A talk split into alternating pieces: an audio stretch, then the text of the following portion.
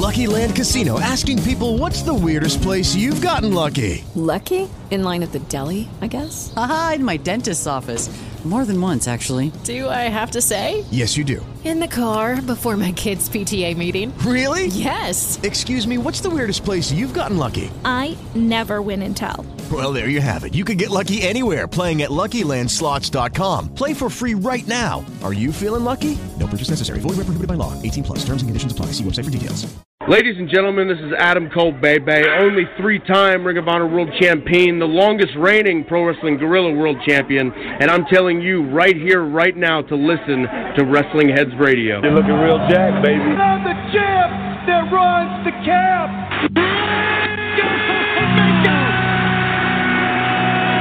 This is my yard now. The face of America. Brother Nero, I knew you'd come. Delete! Delete! Delete! Delete! Bullet Club is real. We're gonna show uh, the Hardy Boys if we were wrestling back in the Attitude Era, they would be our jobbers. Fucker am I? WH Radio.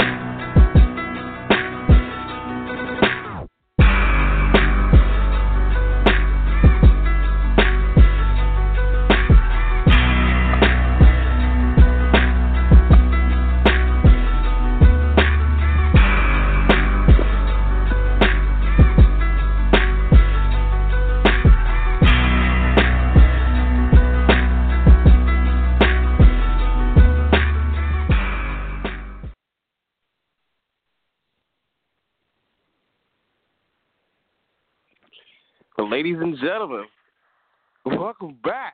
The boys are back in fucking town. Wrestling Heads Radio. Man, it's been a minute. I go by the name of Skits, ladies and gentlemen, and I am joined here with my co-host, my right hand man, the man from the NYC. Tom, what up, boy? What is going on? It is. It really has been a minute since we've been on here. We've been uh, MIA for a couple of weeks now. Uh, everybody's been kind of busy with this, busy with that, busy with work. Um, so we haven't really gotten a chance to come on here to talk some wrestling. But damn, does it feel good to be back? And Skits, it's not just me and you. We have well, the, the whole they haven't crew came, they're not tonight. here yet. The boys, they're they're coming, but they're not on yet with us. Nate and Lau will be joining us. The whole family is here. We got a lot of shit to talk about when it comes to Money in the Bank, Raw, SmackDown, NXT, NXT UK. Um, the UK tournament's coming. You know, next Monday, uh, round two. Uh, also, um, we got the G1 special to talk about, uh, G1 climax to talk about, Dominion to talk about, Big. Uh, man, I mean, where do we start? Like, it is so much stuff to talk about, but it's one thing that we need to cover off right on top of the bat. And I'm gonna let Tom take it over from here. Yeah, so obviously, uh, once everybody gets on, we're going to be getting kind of uh, all of our thoughts on this. Um, today, if you haven't seen already, um, all over kind of social media, uh, we lost somebody in the wrestling world, uh, a very, very powerful person. At least to say, uh, we lost uh, Vader, uh, you know, Leon White today. Um, it was announced um, through his personal Twitter that um, he indeed passed away um, last night. Um, let me get the uh, let me get the full full tweet up for everybody. There's actually a couple of tweets um, posted. So um, it, the the first tweet that was posted out um, with uh, on Vader's personal account, it said, "It is with heavy heart to inform everyone that my father, Leon White, passed away on Monday night at approximately 7:25 p.m." And then the next tweet uh, that was posted said, "Around a month ago, my father was diagnosed with a severe case of uh, pneumonia. Uh, he fought extremely hard and clinically was making progress. Unfortunately." On Monday night, his heart had had enough, and it was his time. So obviously, for the past couple of years, Vader has been dealing with a lot of uh, health issues. I know he had heart surgery. Uh, he's been dealing with a lot of um, a lot of health issues, and uh, as his son kind of posted, it looked like that he was kind of, you know, making progress with each certain things. You know, getting getting the proper surgeries, getting um, whatever treatment was needed. Um, but unfortunately and tragically, uh, Vader is no longer with us, and definitely, definitely a a sad day for the uh, the world of pro wrestling. You know, Vader was 63, um, and you know, I mean, what what what can you say about him? One of the best big men in in all of pro wrestling history. Um, just an intimidating, you know, force in the ring. Uh, you, you look back at his stuff in Japan when he used to come out with that, I mean, kick-ass helmet that had all the steam coming out, and you know, you look at his New Japan debut. His New his New Japan debut was so crazy. The fact that he beat Antonio Inoki in three minutes in his debut, which causes a riot, which causes New Japan to get kicked off of primetime TV because that's how beloved Antonio Inoki was, and that's what like what kind of presence that Vader had is that is in his debut he beats one of the biggest legends in Japanese wrestling history. Um, then you look at uh, you know his work in WCW, the matches he had with Sting. Um, you know he was a world champion in WCW and uh, unfortunately went to the WWF. Did not really have a lot of success. It, it seemed as if though he was going to, and you know reports and stories have come out over the years saying that he was in line to get a world title push, but Shawn Michaels was kind of opposed to it and did not want Vader to have uh, the world title, which ultimately led to him not getting that world title. So, um, kind of a underwhelming WWF run for Vader, but like I said, one of the most intimidating, one of the most imposing big men. And the fact that this guy was 400 pounds and could do a moonsault with such ease always, I think, uh, blew people's minds. So it, it it's definitely a big loss. Um, I think in the world of pro wrestling. So I don't know. Um, I guess everybody else. I want to get everybody else's kind of thoughts on this um, kind of share any Vader stories or just their opinions on them. Yeah, I've I've mentioned um, a, a bunch of times on the podcast that uh, growing up I was always more of a WCW uh, NWA kid. Um, so the first time I saw Vader, I think he came out to confront Sting. Um, it was just like, who is this? Because he was big, and Tom, you're right. He had that big badass fucking uh, that uh, that helmet.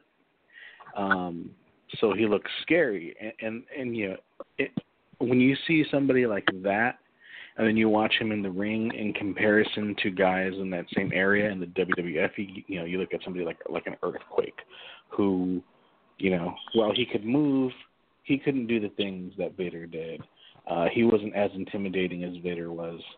Um, so it was just like wow. And then you know, like watching his matches with not only with Sting, but with Cactus Jack and uh, you know and others, it was just you know he was he was awesome. You know, and even though like as a kid, you know he like you know he scared the shit out of me. I hated him because Sting was my favorite. Um, you just couldn't help be in awe of you know what he could do. Uh, you know, a, a a moonsault from a guy that big. You know, the only the only guy I can think of in comparison that size is Bam Bam Bigelow, and you know that's that's just something that you didn't see a lot. Um, so yeah, man, it's it's it's really sad. I you know I I was getting ready for work this morning and. uh after I got out of the shower and, and changed, I, you know, I looked at my phone and I noticed I had a text message that was from my brother-in-law, and so he's, you know, he's the one that kind of like broke the news to me. So I immediately uh went on Twitter, and it was like the first thing I saw, and I was like, wow. So, yeah, man, sad day. Uh, you know, definitely, um, you know, thoughts go out to his uh, his family and and close friends, but uh you know he he leaves behind a, a I think a pretty good legacy all around in professional wrestling. You know, because not only the work that he was able to put in in you know WCW, but you know his, his just tremendous work uh, over in Japan. Um, you know, the, the who who can forget that uh, uh, the match where he got his eyeball knocked out of its socket. You know, yeah, I want, yeah, Stan Hansen, one of the one of the most infamous moments. Like you you think about that, like who the heck I, I like so the whole story if, if anyone doesn't know so Stan Hansen he's in a match with with Vader and Stan Hansen accidentally poked Vader in the eye and his eye came out of his socket and was hanging you know basically right out of its socket and Vader pushed it right back in and continued with the match. Like who does that? Yeah. That match New Japan World too. I watched it earlier when I heard of the news. Um, that's the first thing that I went and watched because whenever somebody dies, it's like we always go to either WWE Network or whatever and watch matches because that's just what wrestling fans do. And that's literally the first match I watched when I heard about it. Yeah, definitely. Like like when you think of badass in pro wrestling, uh, you know Vader's right up there with him. So, uh, you know, Right. Rest in power, Big Van Vader. Uh, you know, and if, if anybody isn't familiar with his work, you know, I'm sure the network has a bunch of shit. And like Nate mentioned, you know, check out his stuff on the New Japan World too. Right, and and really quick before uh before I get to you, Nate, it's it's funny you say that, you know, because Vader was like, you know, you look at him and he's you know he's this big 400 pound guy, and he could he could very well easily beat the shit out of anybody. Which there's a GIF actually up on my Twitter which I retweeted. It was Vader's first match in the WWF against Ken Shamrock, and Ken oh, Shamrock's kind of laying into him. And Vader's like, whoa, whoa, whoa, like take it easy, slow it down. And Ken Shamrock doesn't let up, and he just wallops him right in the face, and Ken Shamrock just goes down. And you hear the stories from like Jim Cornette and like Harley Race and people that like knew Vader and like managed Vader. And it's like this guy was the biggest badass, but he was like such a sensitive and kind of like you know kind of like a teddy bear like you know personality where he didn't you know he doesn't want to hurt people. He just loved wrestling. He doesn't want to hurt anybody. He just wanted to go out there and kind of perform for the people. And you know a lot of this was evident in his stuff in the WWF, where Shawn Michaels was just like bullying the crap out of Vader. And if you if if you listen to stuff that Jim Cornette said, it's like Vader was like almost reduced to tears because this you know the top star is basically burying you in chances and you know that that is it's just another good thing about Vader. You know, it's just like he was this big kind of like teddy bear, even though he could easily strangle you with his hands. But uh Nate, I'll let you go ahead. Uh, some thoughts about Vader. Um, one of my favorite memories, in fact, I went and watched this match too. I went on the network and watched Starcade. I believe it was '93. Um, Vader and Ric Flair. Probably one of my favorite Vader matches. Um, just really, really good. Go go out of your way and watch it. Um, there's also speaking of moments as far as like the Ken Shamrock thing. There was, I believe, SummerSlam '96 where he's wrestling Shawn Michaels and Michaels gets pissed off and punches Vader as hard as he can and tells him to move. And uh, needless to say, '96 Shawn Michaels was kind of a piece of shit. I mean, we all know that. Um, but I think Vader killed him like two seconds after that which he probably should have. But uh, with all that said, like I like Lyle was raised on WCW. I mean, I started watching WWE first or WWF at the time, and then my dad kind of discovered WCW, and he's like told me he said watch this. He said it's better wrestling, whatever. So I started watching it, and first thing that really stuck out to me was Vader, because you saw like over on WWF, you saw like the Hogan, the Macho Man's, and all that, and it was great. Like they were all huge, but you look at Vader, and he's he's a bigger guy, and he just he's got a presence to him, and he just sticks out, and you want to watch what he does because every time he wrestles, it was special, and he could do things that guys that were his size shouldn't be doing, like a moonsault off the top rope, which was mentioned earlier, and some of the other shit. But he was a great wrestler. Um, I shouldn't. Well, his death is sad, but it's kind of expected because I remember hearing that like he was in congestive heart failure like a year or so ago, and they only gave him a certain amount of time to live. Um, so it does. It's still, and that knowing that doesn't make it any easier. I mean, it still sucks that someone died in the wrestling business. The only thing that I kind of wish would have happened, and I know that he was petitioning for it, was to get in the Hall of Fame. And now they'll have to do it when he's after he's passed. Unfortunately, um, they should have did it when he was still alive. But and we can sit about and talk about that all day because it opens up another debate. But the guy was great. Go out of your way. Like if you don't know enough about Vader, go on New Japan World if you have access to it. Watch some of the matches there. All those are great. Or go on the WWE Network and watch some stuff because it's easy to appreciate a guy like Vader just because he's so different and he's he stuck out like a sore thumb, but in a good way. It's very sad to see to hear of his passing. Definitely. And uh, Skits, I don't know if you had any uh, thoughts on this as well. Of course. Uh, yeah, man. Like I first discovered Vader because when I was young, I used to, you know, have like action figures, and Vader was one of my action figures, and you know he was like one of the guys I would have as like the bad guy or whatever. But um, you know, once he came to the WWE, I'm like, oh, that's the guy, um, the guy's action figure that that that I have. And uh, the matches that I remember seeing Vader, uh, you know, it was of course him and Shawn Michaels had some uh, some pretty good matches for the WWF uh, Championship.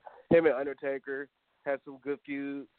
They had some pretty good matches uh, that I can recall. Uh, also, uh, you know, another thing uh, people don't mention, you know, that uh, his uh, last run in the uh, WWE, he actually had a, a comeback match, you know, basically to job out Heath Slater, uh, which is definitely memorable. Uh, and I want to say it's the last time he he showed showed up in the WWF or excuse me WWE. Uh, another thing uh, that you guys haven't mentioned also, he had a match with Will Ospreay.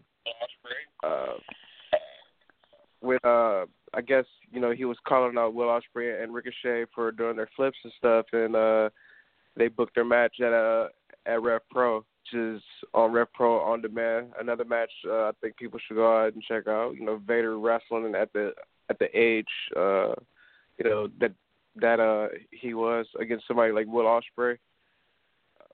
But he's definitely gonna be missed, and I can tell you this: uh, his uh, his theme music is definitely uh, one of the uh, uh, best theme songs for sure. Back when I was uh, a kid, you know, it's time, it's time, it's Vader time, you know. So definitely gonna miss, um, you know, Vader. You know, it, it it it sucks, you know, when um we lose someone in the wrestling community, you know, uh guys that we you know, watched when we were like teenagers and stuff and now we're like grown men and, you know, it just sucks. And uh my condolences definitely goes out to him and his family.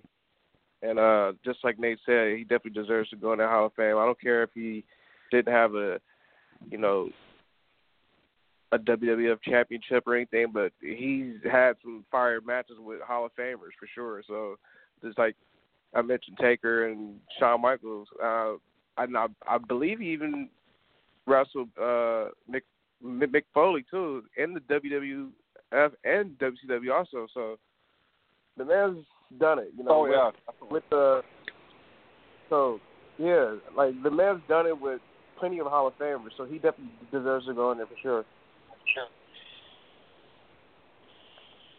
Yeah, he's definitely, definitely a definitely a Hall of Famer for sure. What, like I said, one of the best big men ever to step into the wrestling ring. And also, one other quick thing before we move on, and uh, I'm sure probably I, all of us, if not most of us, saw this when uh, Vader showed up on Boy Meets World. That kind of that yeah. blew my mind too, because I knew Vader already, and I'm watching Boy Meets World, and all of a sudden Vader's on it. I'm like, oh my god, what the hell is this? And he was awesome playing uh, Frankie's dad. Um, it was it was some great stuff. So Vader definitely going to be missed by everyone in the uh, wrestling community, and we definitely lost uh, a very imposing figure um, today. So condolences once again go out to his family and friends, and uh, we're going to miss you. Without a doubt. But I think we should uh, move on uh, to another kind of big story before we get into our thoughts on Money in the Bank from Sunday. Um, some big WWE news broke yesterday as um, WWE has decided to release Big Cass just one day after his uh, pay-per-view match with Daniel Bryan. WWE sent out a statement saying, uh, confirming the release of Big Cass. Um, there was no uh, we wish you luck on your future endeavors. It was just Which is WWE weird. has come to terms to the release of Big Cass. So a lot of uh, a lot of speculation of what led to this. A lot of people saying that um, that SmackDown segment about a month ago where he was uh, beating up the uh, little person, and apparently all he was supposed to do was give the big boot to the little person in the segment making fun of Daniel Bryan. And even everybody, including Vince McMahon, said just do the big boot. Excuse me. But Big Cass decided to kind of take it a little bit extra and was laying down some punches on him. Some people are speculating on that. There's speculation on uh, their when they went on their European tour that he was intoxicated in public, and um, he also broke a um, a bathroom door on one of the buses, uh, which you know that kind of causes a problem. Nobody wants to be going to the bathroom on a cramped bus um, with the door wide open. So a lot of speculation on why Big Cass was released um, from the WWE. Um, like I said, no specific reason has come out yet. Um, yeah, guys, let's uh, let's get some I'll let's get some out here. I'll, I'll go first and just say uh, Carmella is definitely Shawn Michaels out of uh, the Enzo, uh, Amore, Cass, and herself. So Carmella is money. Uh, no, Which but, is um, weird to Cass, say, 'cause I didn't think she would be the last one out of the three standing in the company. But uh, Cass, you know, I don't know how I felt about dude when he came back. I mean, I I really thought him and Daniel Bryan definitely had a good match at Money in the Bank, which we'll get into in a minute. Uh, but behind the scenes, I guess you know, don't go into business for yourself. You know, it's a fucking team. You know, you guys, you know, need to follow rules. You know, uh, and you made Vince mad, like which is rare for people to make Vince mad. So. um it is what it is. Uh, he definitely needed some help though, for sure, as uh, a heel, because I, I don't know. I just wasn't feeling it. Maybe it's good for him. Maybe, maybe he can join uh, Enzo. They can do a, a collaboration or something, you know, for World Star or something. Yeah, him and Clownzo are both on the. Will probably both be on the indie scene again, and if they want to do their shit, they can. But I don't know. I was never really. Well, I heard it'll get along. I don't know how true it is. Yeah, because Clownzo's a piece of garbage. That. I heard, he's a clown. That's why I'm calling him Clownzo because, yeah. And Big Cass just wasn't very good. And when Enzo got released, and they tried to push him as a single star, it's he wasn't very good, and he got exposed really quick. How you feeling, Law? You know what? To be honest with you, um, you know, I, number one, you, you you hate to see a guy lose his job, but I'm sure he'll be fine. Uh, he just he just didn't do anything for me. Um, he was really nothing more than just uh, a big guy. Um, personality wise, just I don't think you know it was quite there. Uh, I know he was like a, a a favorite of Vince's and everything, but you know, I, especially after his uh his uh initial injury, you know, months ago, um, you know, who knows uh if his behavior um would have eventually caught up with him or if maybe, you know, after coming back he just had like this weird chip on his shoulder. Uh but he just he just did nothing for me. So in in a weird sense like I I I I don't care about Big Cass being released. Uh, I feel terrible that um, what's his name, William something. Uh, I, I feel terrible that you know he has to uh, find employment elsewhere now. Um, but again, I'm sure he'll land on his feet. Okay. Uh, I don't. I don't. Yeah, you know, um, which you know, which might be good for him. You know, hell, uh, you know, just uh, you he just needs to keep. Can I call it right now and say that Big Cass or whatever his name is going to be in TNA will be facing Brian Cage very soon in TNA? Yeah, I could I could see that. Um, you know, I don't I don't expect there to be an Enzo and Cass reunion. Uh, they uh, haven't gotten along in a very long time, from what I hear. Uh, whenever Enzo signs something that's got both of them on there, he draws a dick uh, on Big Cass's face. So, uh, yeah, don't think that's Wow, happening. classic. Yeah.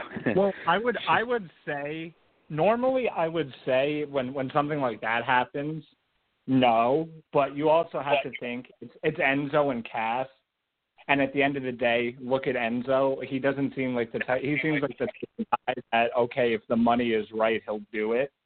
You know, so I guess circumstances pending, if if if there was a big enough time where okay, Enzo and Cass team up, and you know it draws a couple of thousand people, I think he would do it. But like I said, it's it, it would be because of the money. You you know what? Ten Like, years down the line, Phil's going to be the new Virgil. uh, you, you know what's funny? This this just kind of popped into my head, but I could definitely see Big Cass being huge in Mexico. Oh hell yeah! I mean, look at Marco uh, Corleone or Mark Jindrak. He's the current, I think, CMLL champion. But yeah, a guy like Colin Cassady Hey. would do great. Hey, whoa, whoa, whoa! Do, do not compare the reflection of perfection to Big Cass. Come on. I'm not comparing. I'm just saying, like a guy that Mark Jindrak didn't take off in the WWE. Didn't I mean, off if in Brian Cage took off in tag But. That's just true. saying. I think it's going to be. I think it's honestly. I think. I think it's going to be a little bit tough for Big Cass to get. I think he'll get a couple of big bookings at first. Um, but I, I just I have this feeling that within a couple of years or so, Big Cass is going to be kind of, you know, in, in in the kind of place where like Ryback is now, where Sandow is now, and that's kind of that's kind of irrelevant in, in the wrestling scene. You know what? You know where I see Big Cass probably trying to move, and that's like acting. I could see him trying to get into Hollywood. I think he's got a good look for it, so you might not be too far off there. We shall see what happens with Cass. Maybe he just goes back to doing whatever he was doing before. Carmella is definitely the money of the group, and she fine as fuck. Excuse me. Let's go move on. let's go ahead and move on. Uh, Money in the Bank, guys. Uh, before we start, overall, how you guys feeling about uh, Money in the Bank? I don't say this too often um, because when WWE pay per views come up, it's like I'm like, oh my god, I have to watch another one, and I know that they um, there's not as many pay per views now, like they're more spaced out, but it's they're four hours now, and it just seems like such a chore. But that being said, I thought Money in the Bank was a very very good show from top to bottom. I missed uh I missed a couple matches. Um I I missed uh Bryan and Cass. I think I missed the women's I missed I missed the uh, women's ladder match and I think one more, but from uh, what I did see, I really really liked. Overall, overall, I thought I thought it was a good show. Um, I don't I don't think you know obviously I don't think it was on par to like take over, but I thought overall it was a, a pretty good show. Um, I thought both Money in the Bank ladder matches were very well laid out. Um, you know, we could obviously I think we could we're probably gonna argue about the uh, the results, but I think if you look at the matches themselves, they were laid out really well. Um, Nakamura and Styles was a good match. Um, you know, the Ronda Rousey match I thought well over delivered, and it was you know one of the one of the hottest matches of the night as far as crowd reaction because the crowd was absolutely on fire for you know that match in particular just really 100% behind Ronda the whole time. So um when you have matches that over deliver and you know I thought I thought Bryan and Cass uh, it was oh it was okay. You know Bryan did what he could. I, but I overall thought it was, I thought it was I a good thought, show Maybe it was Bryan. Maybe it was Bryan that was just killing it. Uh, but I already thought it was a solid match. I don't think it sucked at all. I think that was their best match, you know, with them two together in a, in ring. So that's why I'm giving it credit. Way better than the uh, the, the um, other ones they had. So it wouldn't put me to sleep. Uh, so I I was digging this, and Daniel Bryan's not giving a fuck out there right now with all these new submissions and shit. Fuck the yes lock shit. He's coming out with some new shit, and I'm definitely digging it.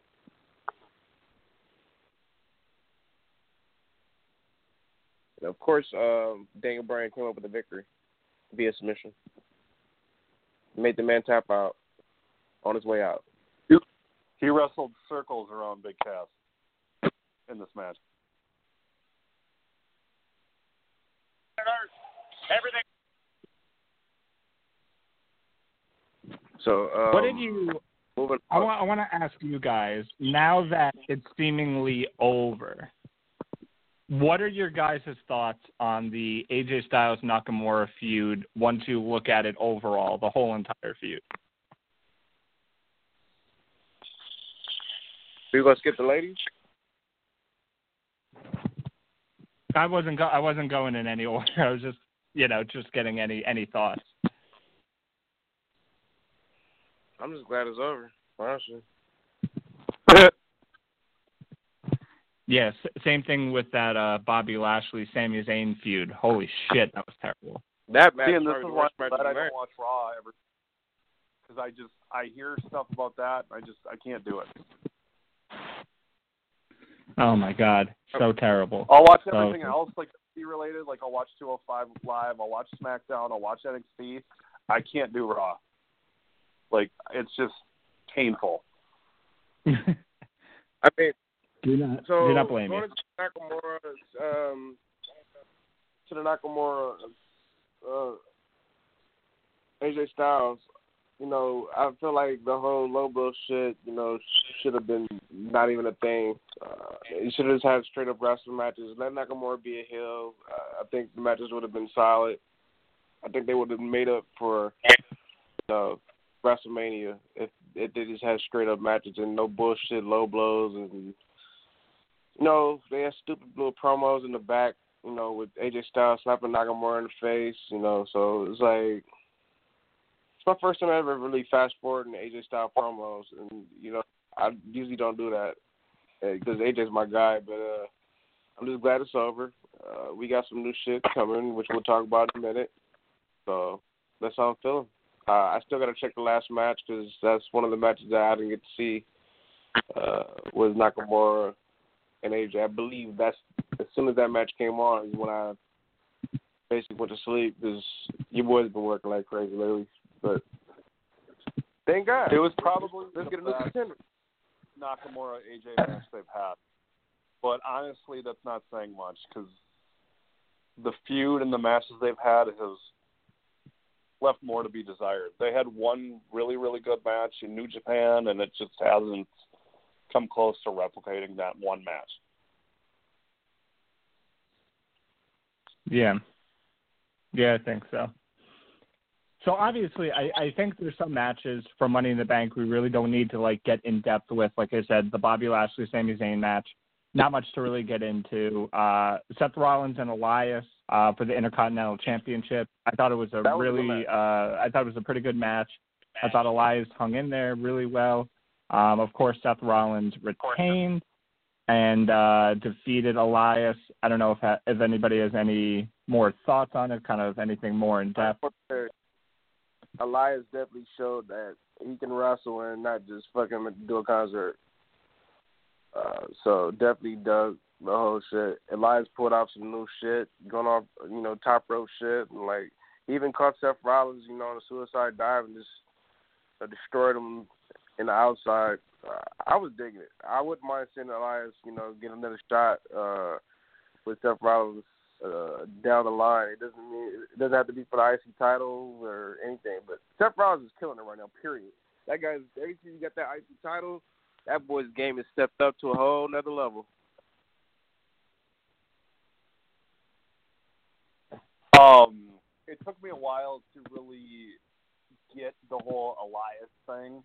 Like, I think the gimmick great. Like, and now he's gotten to a point where he's become a really, really good, solid pro wrestler. And he's just he's got the total package right now as far as WWE is concerned. He can wrestle, and he's got the gimmick down pat, and people love to boo him. And well, now they're cheering him, obviously, but uh, I think he's great, and I think the match that he and Seth had was really, really good. This was actually another one of the matches that I missed, but I heard it was good with uh, Elias giving a good showing. Um, you know, one thing I'll say about Elias is, uh, you know, he got a different type of heat in it when he was in NXT. You know, doing this gimmick, it was more like go away heat. Uh, but he's been killing it since he's been on the main roster. Um, so it's good to see him mix it up with guys, you know, that are in that upper tier you know, as far as placement on the card goes. Uh, and it's and it's cool to, to to hear about him, you know, actually not only just like like keeping up but doing well and uh yeah, I mean he's he's somebody that, you know, that I, I definitely see um having around the the main event picture, you know, over the over the summer leading into the uh, the end of the year. Yeah, Chicago would definitely love dude. Like I've never heard crowd that loud for Elias, but Chicago definitely loved him, and and he loved it too. That they were behind him. You know what I mean? Like it's like I don't know if Elias is a heel or is he a face. He's like both. You know, he's like a tweener. Like he likes the attention He's and he likes to talk shit right to the fans at the same time. tweener right now, and WWE doesn't normally do tweening or tweeners very well, or Vince doesn't really like doing them at all. But I think Elias is the only one who can get away with it because they want him to be a heel. I mean, it's very clear that they do, but fans love him and they're just going to cheer him, and that's fine. So if you present him the way they're presenting him, I think it's great.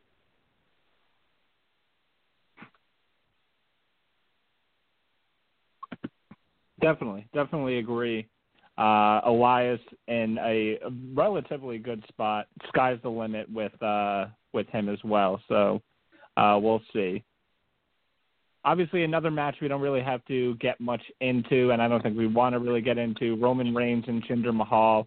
Uh, oh. crowd crowd shit on the That's match. part of the match. Match, over, match overall wasn't a bad match. I thought it was like an average match you would see on like a Raw or SmackDown. Basically a TV match, but the the big story in this match was the crowd shitting on the entire match. And there's really not much to say. Roman Reigns, of course, picked up the victory. Um. Okay, I Yeah, I knew didn't even watch it. wasn't gonna be very good. I knew Chicago wasn't going to give this match a chance, but man, you guys pay for a show, and this match happens, and you shit all over it. Which I again knew they were going to do, but it's like you guys knew what you were going to get, and you still. I don't whatever. think they paid to see I Roman Reigns and. Jinder Mahal. I think they paid to see a Money in the Bank match. That's, that's it's called Money in the Bank. I don't think nobody's gonna fucking pay to see Roman Reigns and Jinder Mahal in the main event. I know I wouldn't. Well, yeah, but That's it's like me. okay. I don't know. Instead of booing it out of the building, why don't you just sit on the sit on your hands and not say anything? Because that's the worst thing you can do. A bad reaction is still a reaction.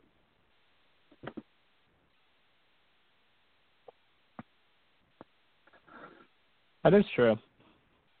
That is true. Because you're you're never going to have a situation where sixteen thousand people are going dead silent unless it's for like Oh, I know. you know like a ten bell salute or some shit like that. But even then, you hear people, you know, like yelling and shit. So uh, yeah, I I I, I get the sentiment, but at the same time, I think voicing your displeasure, you know, by any means necessary is also a good way. You know, like um, I I think. Um, doing things like you know chanting for punk or you know chanting for themselves or you know just doing something else to show that they are disinterested in what is currently going on inside the ring i think that's completely fine. Um it, did, did it disrupt the show? Not really. I think everybody kind of knew going into this that you know a crowd like chicago was going to indeed shit all over it uh, one thing that I that I found interesting was uh, Charles Robinson taking to Twitter to kind of shit on the people that shit on the match, like at the show, um, because to me, that, to me, that just wasn't a good look. You know, like I, I, like I get it, you're trying to be like a, you know a company guy and and you know go on uh you know uh, and and and kind of push your narrative and and, and all that but it's like you know, like come on man. Like let you know the the the fans paid however fucking much they paid for for a fucking ticket. Um you know like on the rare occasion that I go to Dodger games I will boo the fuck out of them. Why? Because I'm a fucking Mets fan so if they're playing the Mets I will boo the fucking Dodgers and I can fucking do that because I paid for a goddamn ticket Oh my god, that's great. I couldn't do that to a team if I visit their stadium. I would not disrespect them like that. Oh, I would. And I've done it. I've gone up to I've gone up to Boston, booed the shit out of Red Sox. Granted, everyone wanted to look at me like they wanted to, you know, beat the shit out of me, but I was okay. yeah, I mean, like I said, there's really not much to say more. It's a Chicago crowd. It was bound to happen. If it was in New York, it would it would have happened. If it was in LA, it would have happened. So it's just, you know, WWE should have known. Nobody really cared about this match. No one's going to remember it. No, not much people remember it a couple of days later. Uh, really quick before we go over the uh, Money in the Bank matches and uh, and all that, uh, Ronda Rousey, Nia Jax, uh, Raw Women's Championship. Um, I talked about this a, a, a little bit. I I think we should thought get to the women's money in the bank first. I think we should get to the women's money in the bank first until we get to that because that happened first. Yeah, because that the women's money in the bank kind of goes, or we have to talk about that before we can talk about the women's title. True, match. true, true, true, true. I actually, you know what? For a second, I kind of forgot because I'll get to that in a second. So, women's Money in the Bank ladder match. You had Alexa Bliss, Becky Lynch, Ember Moon, Charlotte, uh, Lana, Naomi, Natalya, and Sasha Banks. Um, overall, I thought I thought this was a very good women's Money in the Bank. I thought it was better than last year. I thought they kind of worked out some kinks that they had last year. You know, there's there's still going to be a couple of spots where um you know things are a little bit sloppy and in, a dangerous match like this. Um, you know, most of the women got all their usual spots. Uh, Sasha Banks took a took a lot of the punishment though in this match, and took some uh, pretty nasty bumps. Um, Lana looked, I thought, exceptionally well in this match, better than I thought.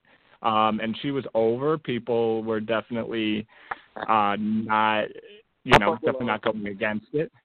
So, um, but in the end, Becky Lynch looked like she was about to grab the briefcase when Alexa Bliss came in, knocked her off the ladder, and Alexa Bliss climbed the ladder and won the Women's Money in the Bank ladder match.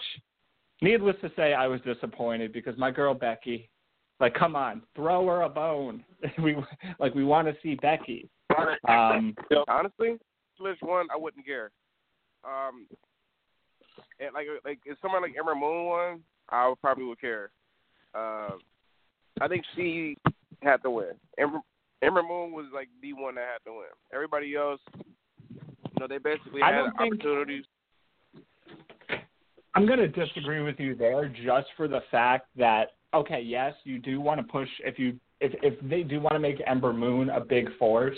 This would have been the perfect way to do it because it's only a few months after her debut to throw her in the Money in the Bank match and have her win. I can understand that, but right now I don't see. I just I didn't see WWE doing that with Ember Moon. I just don't think right now they're ready to put you know the the strap on. Yeah, the the issue with Ember Moon, much like her NXT run, is I don't think she's over. I think her finish is over. Yeah. Um, she has she has a good look, and don't get me wrong, she's fucking gorgeous. Um, but yeah, I, I while I do enjoy her gimmick, I just don't think she's connecting with the crowd other than when she climbs the top rope and people get on their feet because they want to see, uh, you know, the eclipse because it's a badass fucking finish. Um, but I'm I'm kind of with Skits on on Becky. I think they've kind of, you know, I, I, I think they've had too many missed opportunities with her, even though she was the first, you know, SmackDown Live Women's Champion and whatnot. Um, since then, that feels like an eternity ago. Yeah, exactly. And, and you know, since then, she, like has, she hasn't Bayley, done much. Her, Bayley, and What's Sasha that? are like whatever now. I don't care. Yeah, yeah, and it's and it's sad because I really do like Becky, and uh you know it's it's just you know it's it's it's beyond uh salvageable for me at least now. Mm-hmm. You know, like Mhm. had she won, it'd have been like, oh, cool. You know, like I would, you know, I wouldn't be all excited about it. Um, yeah. You know, hopefully, hopefully, you know, they can turn, you know, they can turn that around. You know, I don't know whether she needs, you know, like a, a like a like a tweak in her character, not necessarily like a full on like heel turn or whatever, but they just need to do something to make her more interesting. Stop having her lose, you know, so you know, so often when you know, especially when people are clamoring for her to, you know, to to finally, you know, reach the top again. And I know, Right. You know, That's why I thought Becky should have won the Money in the Bank because, I mean, yes, granted, at this point, I'm completely like Sasha and Bayley. I'm completely over. I, you know, I couldn't care less about what they're doing, and you know, we're going to get to that in just a little bit. But um, I feel like, I feel like even with the audience, you know, I think the audience is with us where there a lot of people are also over Sasha and Bayley, but I feel like a lot of the audience still loves Becky, and Becky is still way more over than those other two women, and that's why I thought, okay, she needs this rejuvenation. In the Bank is perfect. It'll be a perfect opportunity, but nonetheless, we saw why um, why Becky did not win it. So Alexa Bliss, your winner. And Alexa didn't need it. Um, I'll say this: they they pushed her way too fast. They gave her everything. It's like, and they still do. It's I don't think she needed it. You could have gave it to Becky. You could have helped her. Could have given it to anybody else except for Alexa Bliss. I mean, what's wrong with Alexa? She could talk. She can. She's way better uh, than what she was before when she first came out. I mean, yeah, I now just, it's like the girl, it's the, you really see Monday. really I think high it's, on Alexa, if you watch Monday which Night is Raw, fine, but her they promo, won't give anybody else. she, you know what? I was gonna say this. Who should have not been in the Money in the Bank? No disrespect to Lana. Lana should have been out. I know they out of touched SmackDown Raw uh, girls, you know, try to mix them up, but Ruby Riott should have been in that motherfucker. Period. I agree. Lana shouldn't have been in this match. She had she looked lost. She you was know what? I would have rather had Lana in this than I would have rather had Lana in this than Natalya. Take Natalya out and put and put Ruby Riott in. Like at least Lana was over. Nobody gives two shits about Natalya. Nobody gives a crap about Natalya. I'm sorry. That's the thing. Ru- Ru- Ruby Riott's on Raw, and they try to even them out. So that's the only reason. I know that's and that's a disappointing thing. But like I said, I like I said, at least I would say this: is Lana Green as fuck in the ring? Yes, but at least Lana is over with the crowd, and she was in Chicago. Nobody and and if you look at everybody else, everybody else got a reaction. You know, Naomi got a reaction, Ember Moon, Alexa Bliss, Becky, Sasha. The only person that did not elicit a reaction was Natalya. She should not have been in that match. She was a complete waste.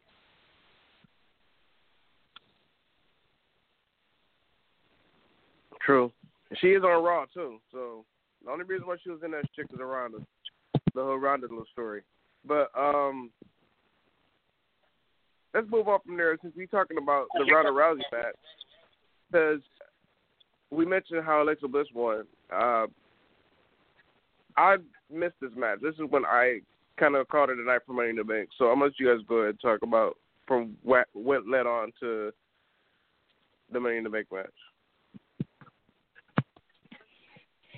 Yeah, so obviously Ronda Rousey, Nia Jax, Raw Women's Championship. Um, you know, as I was saying before, um, you know, this match way over delivered. The crowd was Yeah. hot for this. Um, Ronda looked great in this. Ronda looked so crisp. She was doing um, cross bodies off the top rope. She did a huge judo throw to Ronda Rousey, which popped the crowd big. Um, you know, a lot of the match was Nia beating up on Ronda, Ronda selling a lot, um, which I thought, I thought Ronda actually, for selling purposes, did pretty well. There was one point where um, I forget I I forget what uh Nia what move Nia had done, but Ronda was near the ropes and she she was about to get up, but she was so like, disoriented she just fell right through the middle ropes to the outside. I thought that was really Yeah. well done by Ronda. The best Nice uh, the the best thing about Ronda's selling, and I think uh, you know anybody that comes from you know legit combat sports, uh, you know whether it's like a, a Ken Shamrock or even you know Brock now, um, they know what it's like to get hit for real.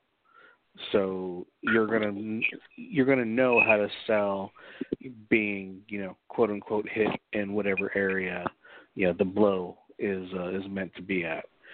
So you know that that's those are just like small little things that I really liked about uh, her performance uh, on Sunday, um, and I I really honestly hope she's silenced a lot of you know the doubters that you know Oh, kind of she groaned when she first came in. Yeah, actually, you- you're you're you're the you're the one I was I was thinking of like when I when I had that thought. but uh, yeah, she's and, and and to be honest, like I, I knew she I knew she'd do pretty good. She's even gone like beyond my expectations for her in such a short amount of time. It's crazy. Um, I absolutely love this match. Like I, I thought Ronda did great. Like this was the first high-profile singles match she's had. She did a great fucking job. Um, with how inexperienced she is. She did amazing, and hats off to Nia for being able to guide Ronda and get a good match out of her. The match was excellent, probably my favorite match of the night. Um, yeah, just really like top to bottom, great, great match. Yep. So obviously, this led into the finish of the match, which Alexa Bliss came down with the Money in the Bank briefcase, hit Ronda with it, caused a disqualification, started beating up on Ronda and Nia Jax with the Money in the Bank briefcase. Um, she cashed in her Money in the Bank contract and uh, beat Nia Jax and became a five-time. Uh, I guess combined with the SmackDown and the Raw, she's a five-time Women's Champion. And uh, yeah, that's uh, that was uh, that's definitely a big thing that happened. Like I said, we're going to get into what kind of happened post uh, post Money in the Bank when we. I love. When we go I love really quick. Let me talk about the promo on Raw real quick. So Alexa, you know, she brags about you know her being you know again the goddess of Raw, and you know talks about you know talk about Nia Jax being a, a um a bully and and also talking about Ronda being a bully. Talking about, I showed you guys what a bully was last night. From there, you know, Ronda Rousey comes down. You know, one thing Ronda Rousey needs to work on.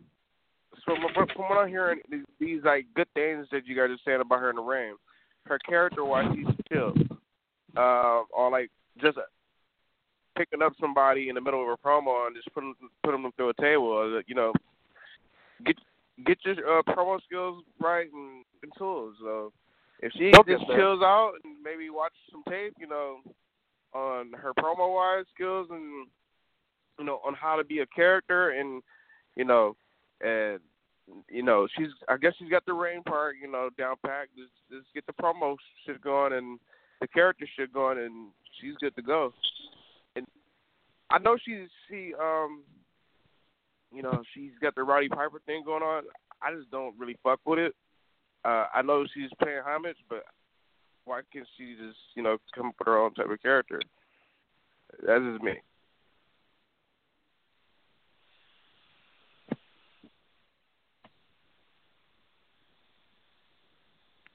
Yeah, I mean, I I, I can kind of see. I don't have too much of a big problem. I think Ronda's going to get, you know, I think better when it comes to mic work and stuff like that. You know, maybe sometimes she doesn't, she doesn't. Yeah, maybe sometimes she doesn't have to speak a lot. Like like I thought what she did on Raw was relatively well. You know, just kind of getting down there, being angry. I thought she really didn't have to talk. I thought maybe if she did talk, it would have made the promo a little bit a, a, a little bit more contrived, but I thought she just I thought she did well. You know, she beat down on Alexa with the briefcase, Kurt Angle with the briefcase. The referees you know. too. She put the Yeah, beat up on the referees, started punching the refs, and then put Alexa Bliss through the table, which got a huge pop. I think, and then she just left. I think that's what she needed to do. So Well, I wonder why you know they suspend well what she's got going because since they suspended her, so she'll be gone for a bit. So Alexa Bliss will be facing Nia Jax at Extreme Rules. And while she's being suspended, so that she cannot show up to work like somebody else. But uh, yeah,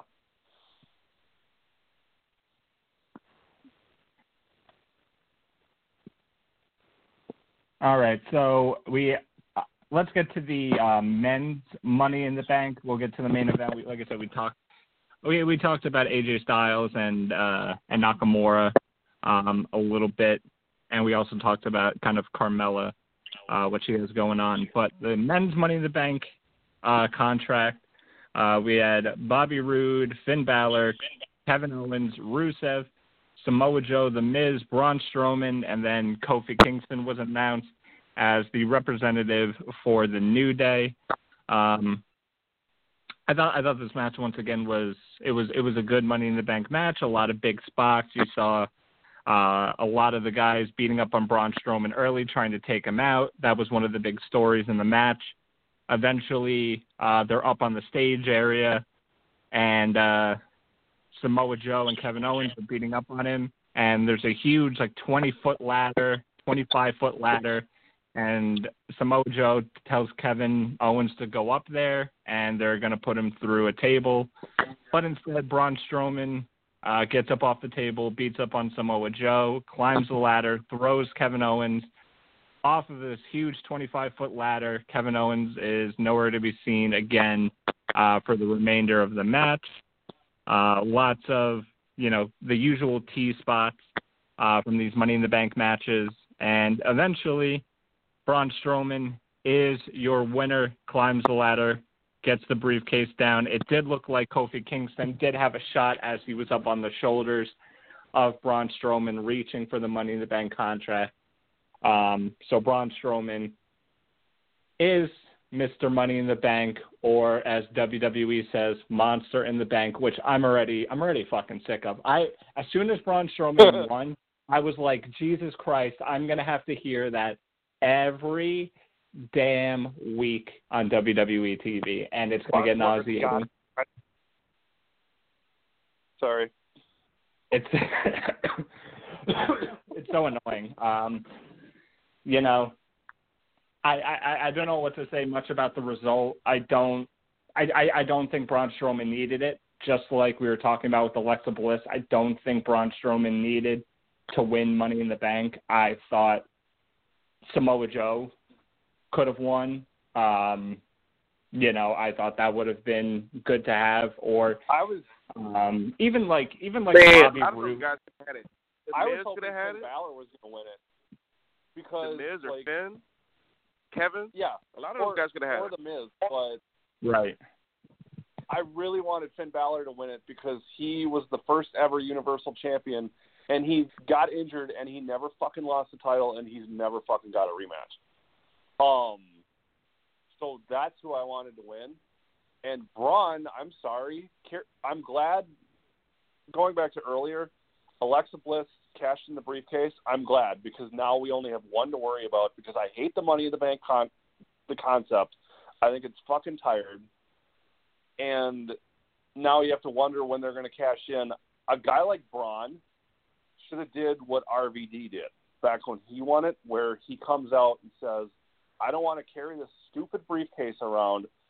I'm going to challenge Brock Lesnar at SummerSlam, so you better fucking show up because I'm going to kick your ass and be done with it because now we have to wonder when he's going to cash in, and I hate it.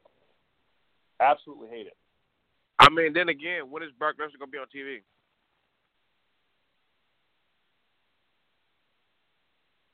Good point, but it's like do something. Because rumor has it that he's not going to be at SummerSlam, but just do something. Raw guy won the Money in the Bank when the champion doesn't show up to work is stupid anyway.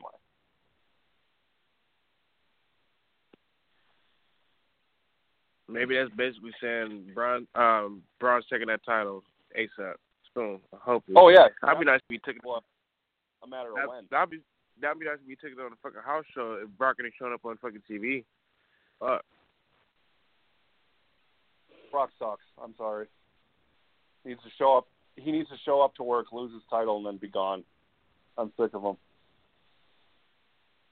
Me and you yeah, both. You know, at, at, at this point, me too. You know, I kind of, you know, yes, there's an appeal to Brock Lesnar, and you know, it's always a big fight for you when Brock's there. But it's like he can show up more than he can. You know, it's, you know, you saw this discussion kind of when when Okada lost his title. Oh, look how Okada didn't defend his title a lot. Yeah, but he was on every single New Japan show.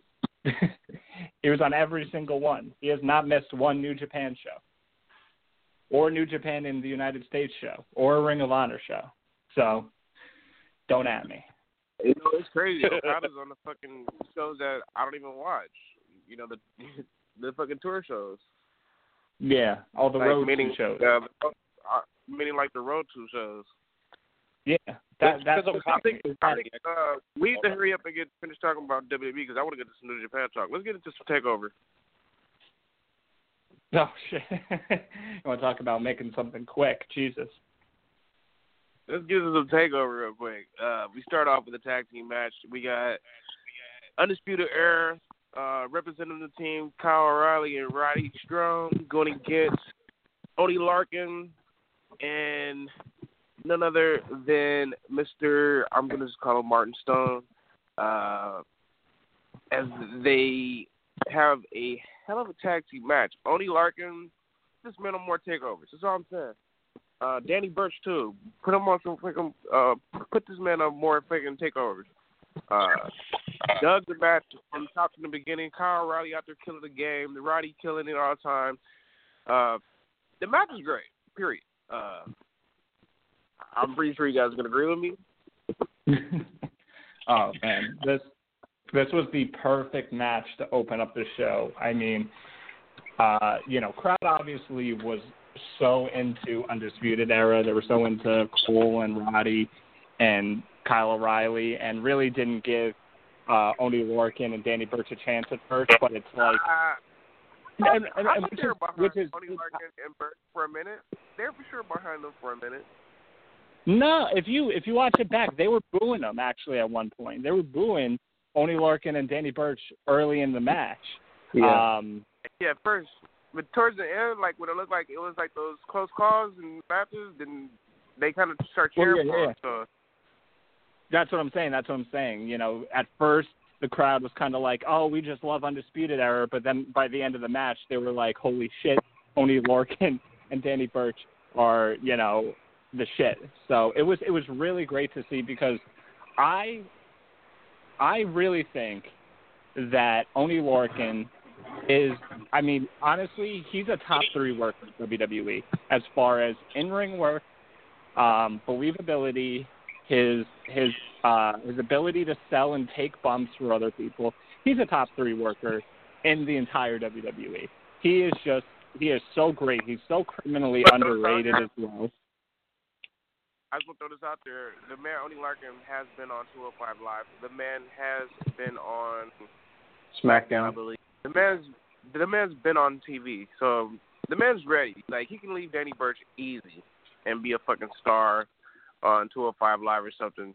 Uh, real talk. So, but him and Burch is a tag right now It's pretty dope. I like how Yeah. they uh, they're Yeah, uh, it was it was attire. it, th- You know how Burch has you know his flag on his uh trunk, and you know now Burch. I mean not Burch, but uh Lorcan. He has the USA flag on his, which is pretty dope. So they're they're they're starting to be like a, like an actual tag team. Right. Yeah, this match was just inc- it was it was insane. Like I said, if I if I had to pick a star, it was Oney Lorcan. He was absolutely insane.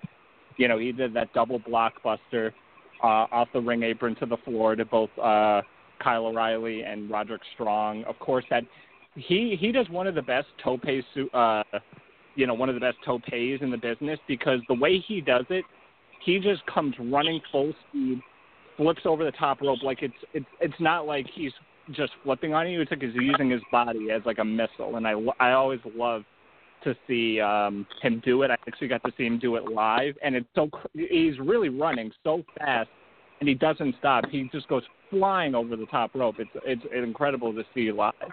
Um, and then the one spot where they did the um where Oney Lorcan's on the top rope on the inside of the ring, and I think it was Roddy gave him a suplex to the outside. I fucking Oh my god. That that was a hot spot. like that's just insane. It was such an insane spot. It was such a good tag team match. It was a great opener. Um, really, really happy with that match. It was awesome. Moving on from that match, um, I believe the second match maybe was Ricochet and Velveteen Dream. Uh, those two. Match of the night. Honestly, I thought my- this match would have been. I thought this match would have been better as it was. It still was good, but I think they could have went to another level of, you know, performance, but still dug the match. Um, unfortunately, But you gotta realize- my boy Velveteen. They were probably holding back with the intention of having more matches later, and you can't do everything on your first match. So if you look at it that way, the match is fine. Uh, what you're saying. Um, Fortune Velveteen got the uh, loss. Uh, both guys did, you know, they pulled everything out the back, did, did every move. You even got Ricochet doing Velveteen moves.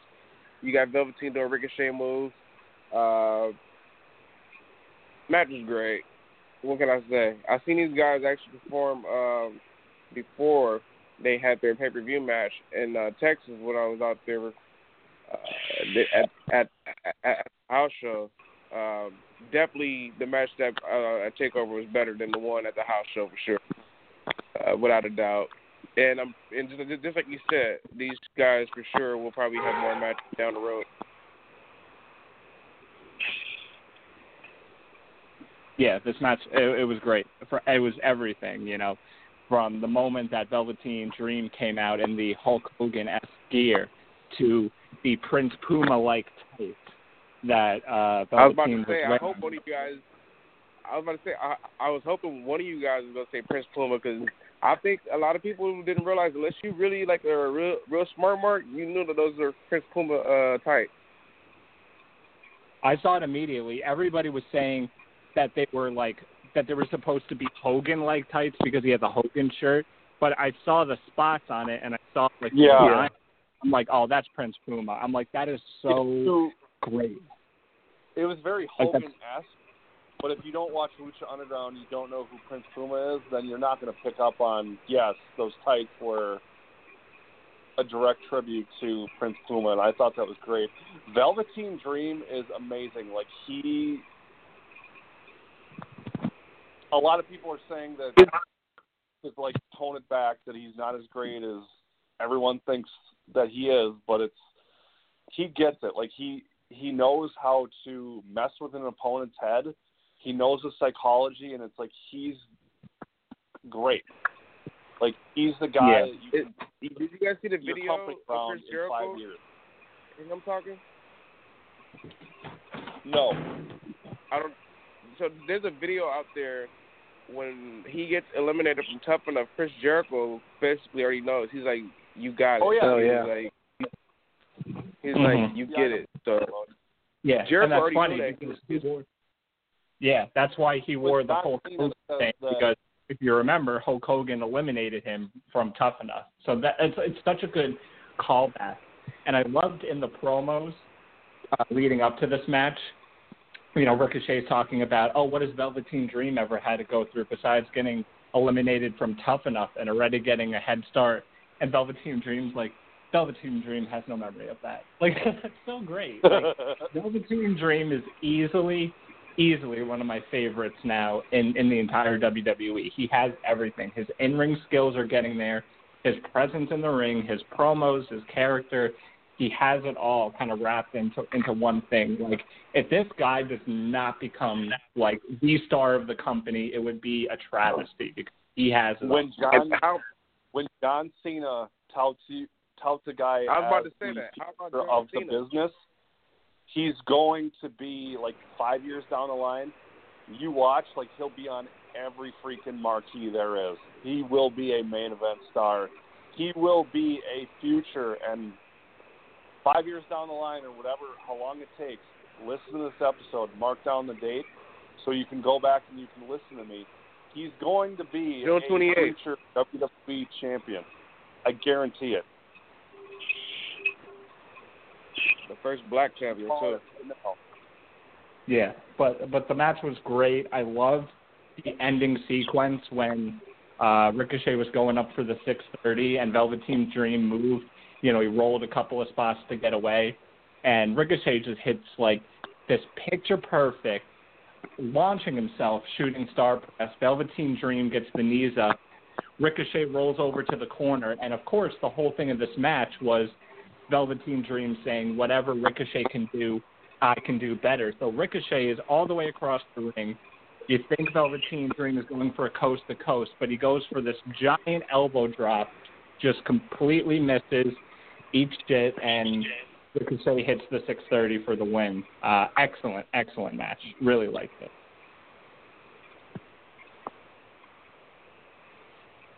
Yeah, man. Um,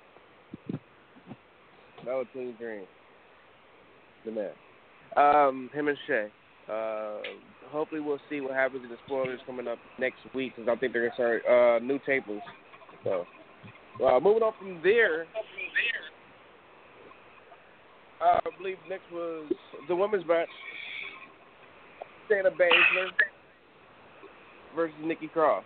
Um, match was it really wasn't a match. It was more of like Nikki Cross is like laughing and shit and just saying, yeah, like I'm the weirdest person you've ever had a match with.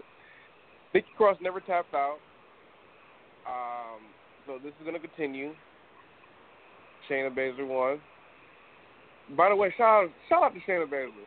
By the way, uh, real quick, uh, I was gonna throw this out real quick. When I was in Texas, uh, I was, you know, waiting by the buses, and uh, she saw me, recognized your boy. So uh, she's a real one for saying what's up, you know, coming out of character. Gave me a hug, so shout out to her. Uh, but um, the match was whatever. As I said, like it was more, it was more of Nikki Cross playing mind games with Shayna Baszler the whole match, and uh, finally Shayna Baszler, you know, she got the advantage in the match, and she basically didn't get her to submit. So. Yeah, I got you know this match was good. I, I I think it was the weakest match on the show, but I mean it was still a good match. So that tells you you know what takeovers are. Um, it was a good match. You know, not much really to say in depth. You know, there was a couple of good spots in between, but of course, you know the ending of you know, Shayna Baszler's got the submission on, and you know, Nikki Cross eventually realizes she can't get out of it, so she's just going to pass out, and then, you know, the the camera work where you just see Nikki Cross change from struggling to get out of it, and then she just starts smiling because she knows, well, I'm going to pass out, but I'm not going to quit. I'm just gonna, I'm just going to go. Um, I thought that was a really, I thought that was kind of a, a good way to end the match. So kind of like Skip said, it was it was a good match. Uh, nothing notable, like I said, except for the finish.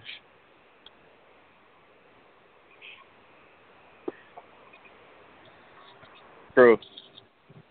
Um, Uh, this match wasn't bad. Like I'll say this, and then I'll be done with it. I of all the matches on this takeover, I thought this was the worst match, but this match was still good. Um, it was more of a story driven match and or story driven match, and I thought that uh, Shayna winning was fine, and we'll see what she does next. Um, I'm not the biggest Shayna fan, you guys know that, but I'm interested to see how her title reign winds up and what she ends up doing, and how she progresses. Because right now, like she's not all there, but I understand it's like that's why she's in NXT so she can de- develop and learn and eventually get called up to the main roster. But I'm just not seeing it right now. She's too green. Nate, I advise you to heed the words of the great Mary J. Blige, and uh, I always say to you is we don't need no hateration or holleration. hey,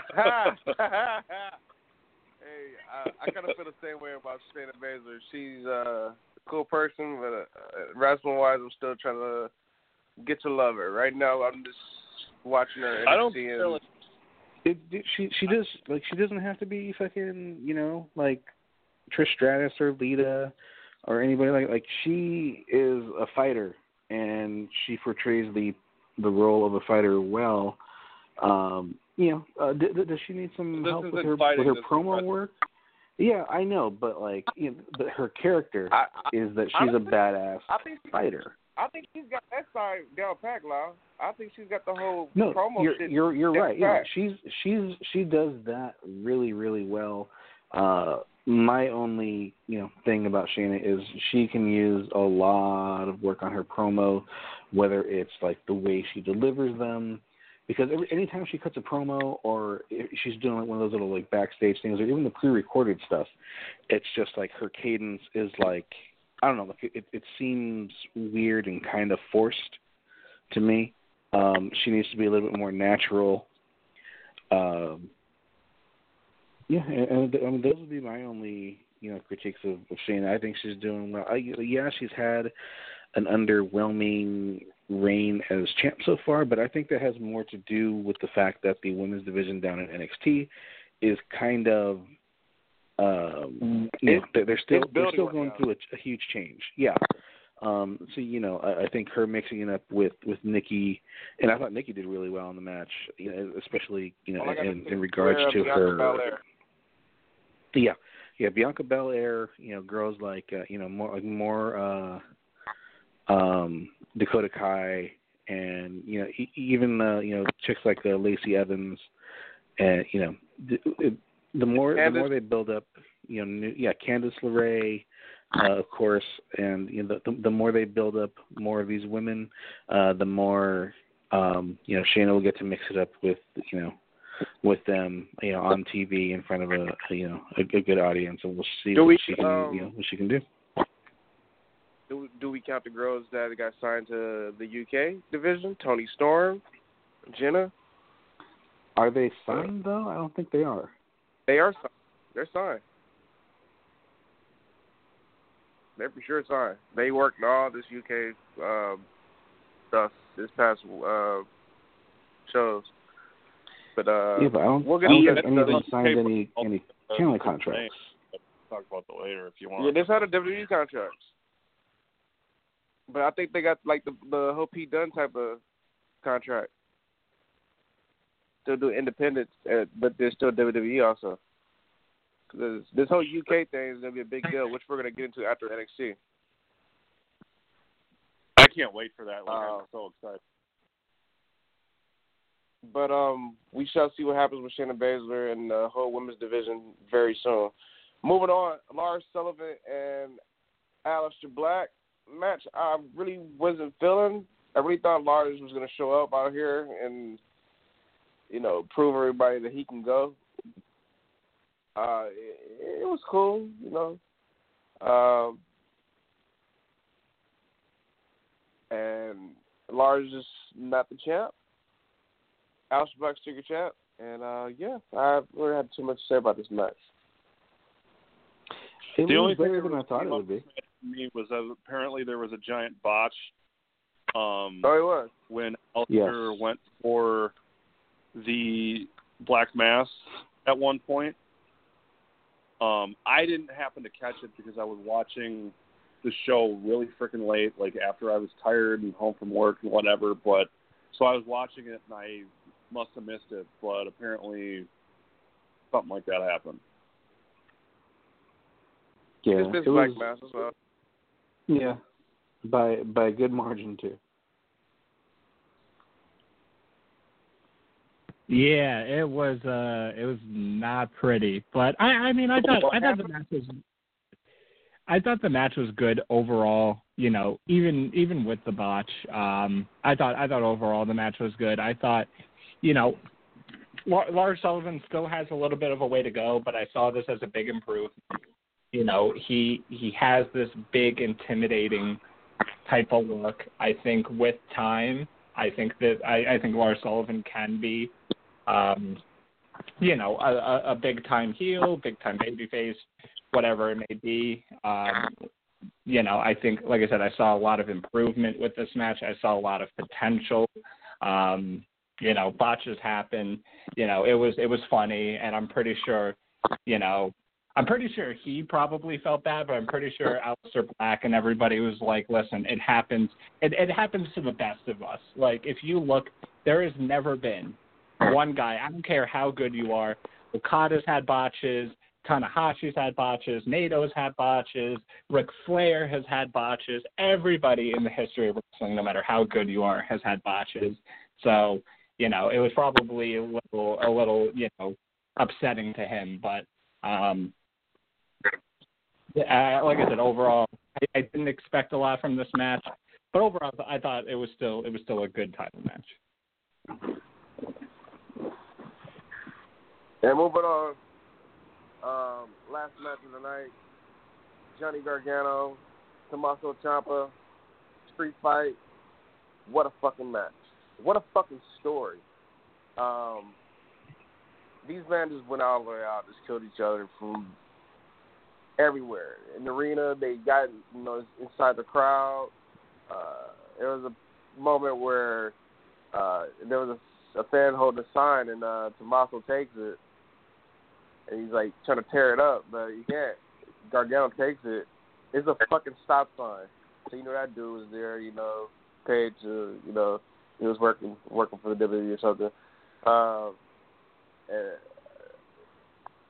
the match was amazing. I, I don't even know where to begin. Like, it was just good from top to bottom. It was just such a good story. From where it really began to be like, wow, this is such a good fucking story. From where, you know, Tommaso, he basically drags Johnny Gargano to where it all began in Chicago when he threw Johnny Gargano and said, "It's my time now," and um, you know he throws him into the uh, the little entranceway uh, from there, and uh, somehow, um, you know, Tommaso wants to replay how he put him to the table uh, by climbing up uh, uh, some by by basically climbing up. Uh, it was like I wouldn't say uh, you know if you ever been to like uh arena there's like where the fans are and uh, you can basically stand on on uh, top of where the fans are and basically just drop. And there's like tables and shit there. Uh, somehow Johnny Gargano got the reverse, and he plays out what Tommaso did to him uh, back when Tommaso turned on him in Chicago uh, last year, and the shit was amazing. Uh, one thing that was really fucked up when Tommaso took Johnny Gargano's fucking wedding ring off, spit on it, and threw it. I hope Johnny Gargano found that shit because I would have been hot if uh, that really was his ring. Uh, and from there, you know, you had the you you had like uh the stretcher come out to fucking get Tommaso. Looks like you know he's about to be pulled off. Uh, you got Johnny Gargano sitting there like uh, Tommaso was uh, back from a year ago. Then you have Gargano say, "Fuck it, I'm gonna go after him." Somehow, uh, he uh, he like fights off everyone, and out of nowhere, Tommaso Ciampa DDT's uh, Gargano because earlier on the match he like took off the fucking uh some uh, parts of the ring where you know the fucking wood part is, and he DDTs him. Has a referee count one, two, three. Uh, amazing, and I'm pretty sure the boys can tell uh, you know some of their favorite parts of the match and this whole feud period. And I don't know if it's over. It's not. I don't know. This is only the second. You got to realize like this is the only they started shooting last year in Chicago. This is only the second match they've had. Um, they're gonna have a third. Um, this match, I didn't expect Ciampa to win, but I thought it was great. Like he, it proves that the good guy doesn't always have to win. Um, but there's definitely more to this story. It feels like this whole thing's been going on for years, even though it hasn't. It's been about a year. But uh, I can't wait to see what they do next. I thought their first match was great. I'm not quite sure if this match tops the first because it was two completely different matches, so they're kind of hard to compare. I think the story. Yeah, the story definitely was. It was more story driven this time around than the first time the first time was more pure wrestling and all that, but I thought this had more of a coherent story. Um, so that for that reason, I'd give it more of an edge. But I am kind of a person who likes more of the in-ring product versus the story and all that. But either way, it's like you look at both matches, both are great. I thought this match was incredible. Um, they did a lot of things that you won't necessarily see on the main roster. Uh, top to bottom, incredible, incredible match. A lot of people were saying, or at least that I heard, it went on maybe a little bit too long, but I thought it was fine. Yes, it could have been a little shorter, but I thought it was fine for what it was. Really, really good match.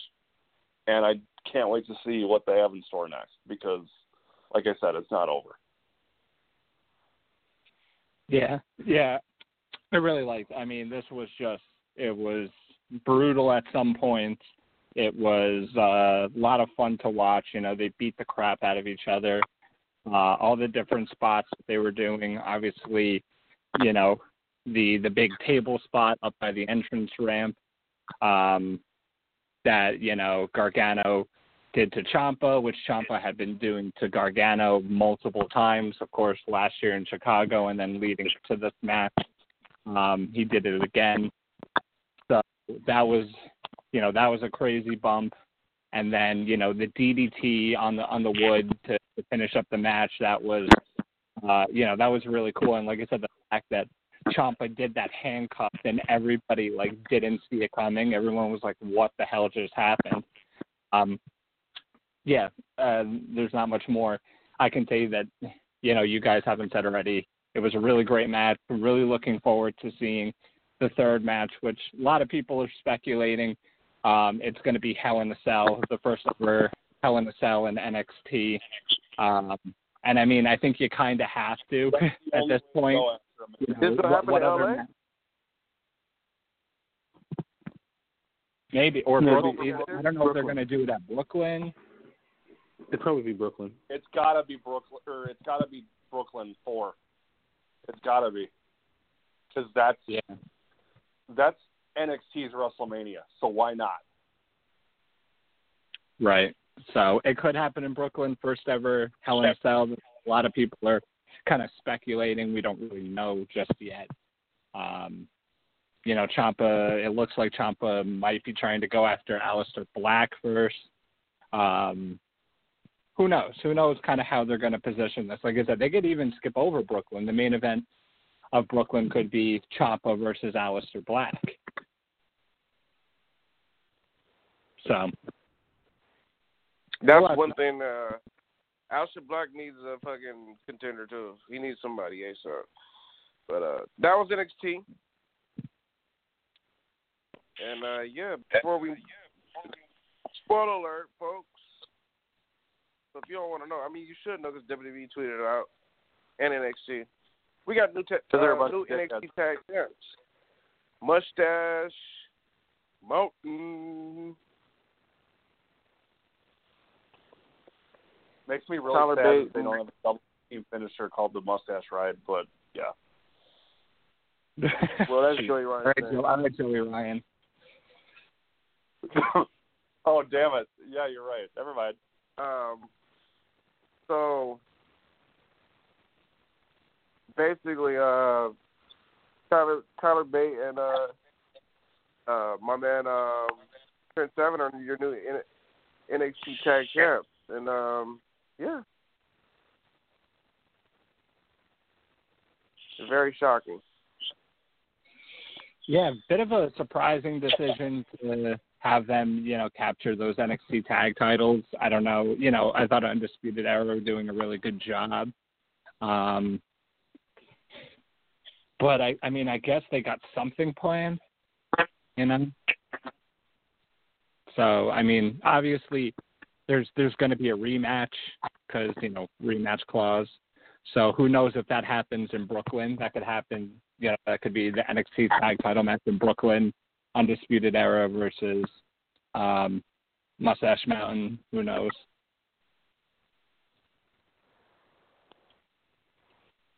Um, now, real quick before we move on, can you explain to everybody what's going on with the whole uh, UK NXT type thing?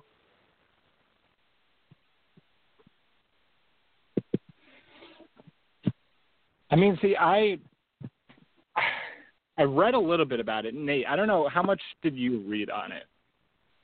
I haven't read much. I've only heard stuff as far as like tweets and stuff like that. But from what I know, there, I remember hearing a while ago or reading a while ago that they were going to have like a performance center in the UK, and they're launching the UK brand as basically another extension of NXT. That's what I've heard. Um, and that's probably the way to go, but I don't know much else about it. That's kind of what I know. Um, okay. Then we're on the same page. I'm looking up right now. I didn't see, and I didn't think like when I saw the graphics and everything, like I didn't think they were gonna like use the NXT name in so, it. uh, Like yeah, apparently it's going to be you know, uh, it's going to be a it's going to be a TV program with guys from you know the United Kingdom. But other than that, uh, I know Johnny Saint is the is the manager. Um, there's I don't see any dates. I've seen matches already that have been happening for that.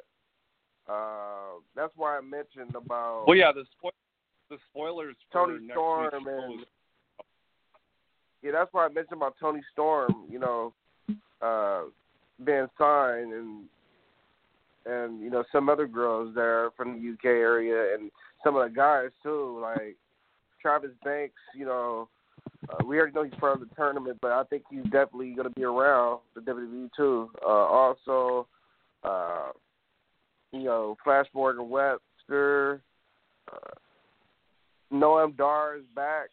Super Noam, but he's definitely back. So if everybody's wondering why the WWE never released them, because they were waiting on uh, this. So. So it's definitely some big things coming up for the UK, and I read up on the spoilers. Uh, looking forward to the matches starting next Monday, folks. So um, be on the lookout. Now, moving on. New Japan Pro Wrestling. I know it's such a big fucking show, ladies and gentlemen. We got so much shit to talk about, and we have to go over these things because it just wouldn't be right. But G1 Special, some matches have been announced. So, we all know about the IWGP Heavyweight Championship match. You got Kenny Omega going against Cody, uh, which we all know Bullet Club has not been fine. Uh, those two had a uh, a fucking crazy ass match uh, not too long ago uh, in Ring of Honor for WrestleMania weekend, and Super now they bring it. Uh, now, now, now they're bringing it uh, to New Japan. So G1 Special, your boy's gonna be there, and I'm excited to see it. But keep this out, folks. And also, you got these matches going on. You have the tag team of Marty Scurll and Adam Page going against Tanahashi and none other than former IWGP Junior Champ Kushida. You got also you got the team of Zack Sabre Jr. and Suzuki.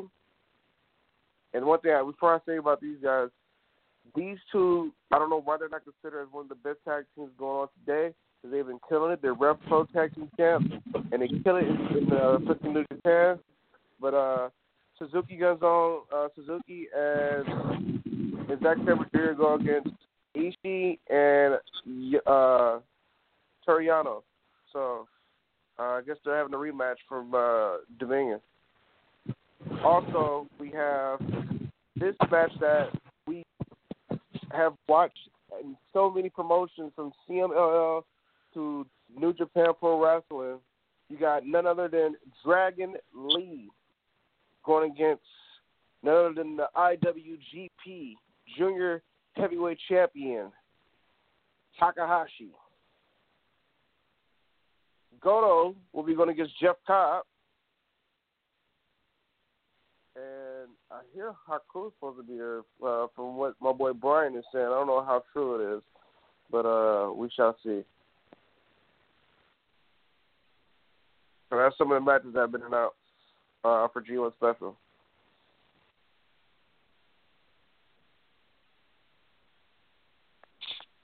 Speaking of G, speaking of G ones, what else we got cracking for G one? Uh, Nate, uh, Tom.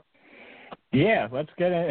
We'll get into the uh, G1, and I know uh, we wanted because we didn't get to talk about it. Uh, talk a, a little bit about Dominion as well. Kind of get into that, but let's yes, get into the G1.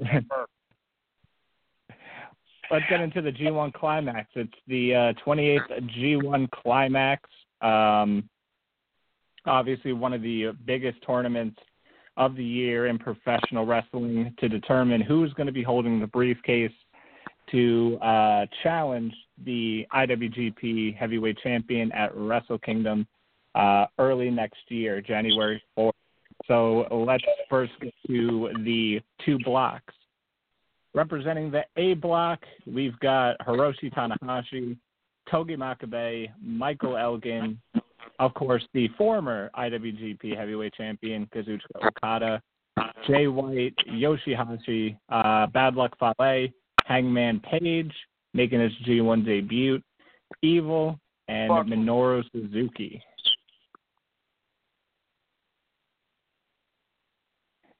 Going to the B block, we've got Juice Robinson, Hiroki Goto, Tomohiro Ishii, Toru Yano, Tama Tonga, Zack Sabre Jr., Sanada, Tetsuya Naito, Kota Ibushi, and of course the current IWGP Heavyweight Champion Kenny Omega.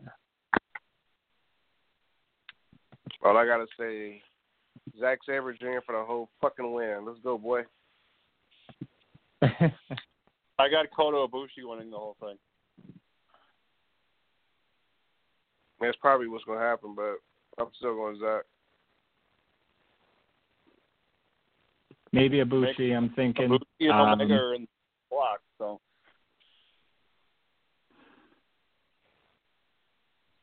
We'll see. We'll see. Uh, but we're gonna obviously uh, the first date of the G1 Climax, July 14th. Um, some notable days, and as the as the weeks goes on, we'll be you know kind of uh, coming back to certain uh, big days in the tournament. But these are just some of the big days. Um, of course, the first night, July 14th, the A block. Some notable matches: Tanahashi versus Minoru Suzuki, Okada versus Jay White. Uh, keep an eye on that. Jay White is going to upset Okada in night one. Guaranteed. no. Yep. Yes, guaranteed. I'm gonna write you a bunch of hate text messages if that happens because I'm gonna be so pissed. Then you better get those hate messages ready because if you if you you've watched New Japan, you should know by now this is Gedo booking. Have Okada Oh, I know. lose and make his comeback. I know. All right, so moving on. Uh, the next night for the B block, some notable uh, matches: Kota Ibushi versus Zack Sabre Jr. and Tetsuya Naito versus Kenny Omega. That's happening July fifteenth. It's insane that Omega Naito is happening this early this year because that was the final the last two years. Right. But we'll get to that. We'll get to that because it's very interesting. Uh, July 16th, going back to the A block, uh, Tanahashi versus Jay White. And once again, the, fu- the full cards are out there. I'm just kind of giving the more notable matches with uh, some of the uh, top guys. Uh, July 19th in Korakuen Hall, uh, you have Ishii versus Naito and uh, Goto versus Kenny Omega. Uh, July 20th at Korakuen Hall, you have um, Okada versus Hangman Page. That's going to be very interesting. Um, July 21st, uh, Hiroki Goto versus Tomohiro Ishii. They have uh, history together, so that should be a hard hitting match. July 22nd, not really too much happening that day. Uh, main event's probably going to be Makabe versus Okada. Um, July 26th, uh, look out for uh, this night. This is going to be a very interesting night. Uh, Ishii versus Zack Sabre Jr., Juice Robinson versus Kenny Omega, and Ibushi versus Sanada. So July 26th, definitely a notable um, night as well. Um, July 28th, another notable night as you're going to have Hiroki Goto versus Tetsuya Naito, Kenny Omega versus Sanada, and Kota Ibushi versus Tomohiro Ishii. August 1st, you're going to have Kenny Omega versus Zack Sabre Jr. and Hiroki Goto versus Kota Ibushi. August 2nd, Okada versus Suzuki. Another uh, going to be a notable night. Definitely check that out. Um, August 4th, going to be a, once again another big night for the B block. Juice Robinson versus Zack Sabre Jr., Tetsuya Naito versus Kota Ibushi, and Tomohiro Ishii versus Kenny Omega. Well, it's going to be a great night. That's still Definitely. specifically. Definitely. So I'm getting down fantasy the uh, the last my two nights. I was going to say the last two nights. Once again, I'm I'm skipping some nights where there's not really uh, more notable matches, but the last two nights at uh, Budokan Hall, August 10th, Tanahashi versus Okada, the final night for the A block. So going to be very very interesting. And of course, August 11th in Budokan Hall, um, maybe one of the more stacked shows. You have Ishii versus Sanada, Juice Robinson versus Goto, Tetsuya Naito versus Zack Sabre Jr., and closing out the B block in Budokan Hall after being banned there. I think it was over five, I think it was five or six years ago. Kota Ibushi versus Kenny Omega to close out the final night of the uh, of the block tournament, and then of course uh, August 12th is the finals. The A block winner taking on the B block winner. So let's just hope Kota Ibushi doesn't get banned from uh, Budokan Hall again. Let's just hope. But it's it's honestly this is going to be a great G1. I'm really looking forward to it. Probably not going to catch a lot of it, you know, live because it's happening 5:30 a.m. most of the time.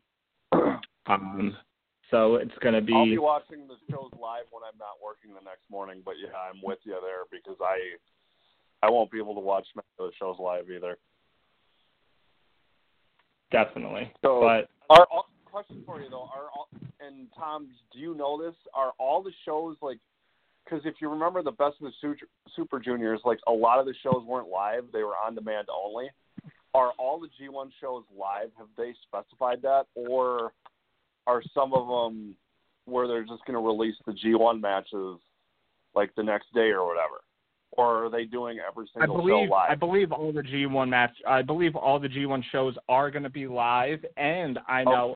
I'm, I'm I'm guessing this also because every single night of the G1 is also going to be available in English.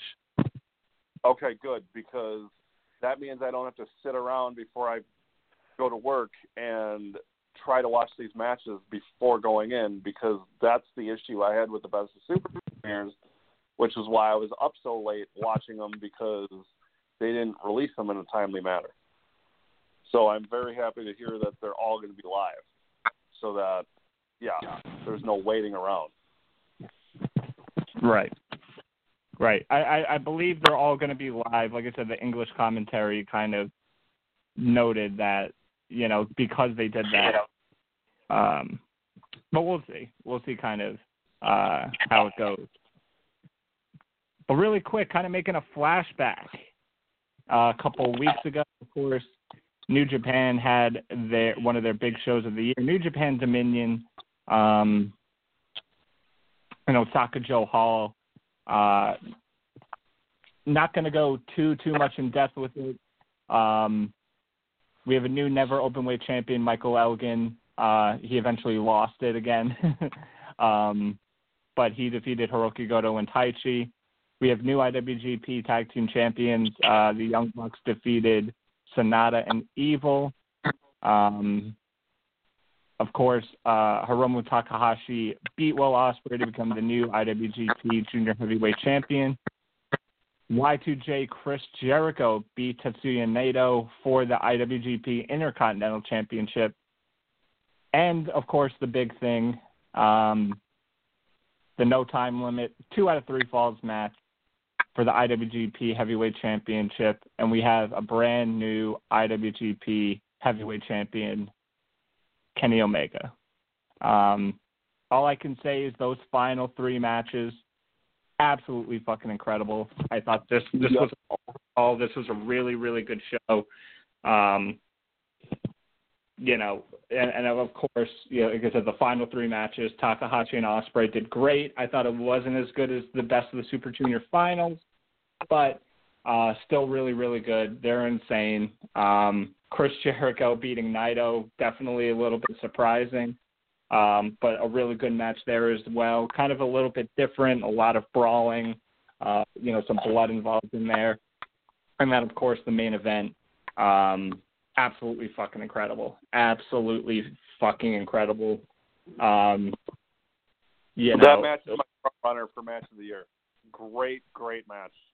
yeah, that's it, that's my match of the year so far. I mean, just, yeah, just the storytelling. I, I I didn't even think they were going to be able to do more storytelling that they had done in their past, but I mean they they really did. You know, some points in the match where Okada can't even hit the Rainmaker because he's so tired. He just falls into Kenny Omega, and, and all these, all these different things from the last or from the previous matches that they had too.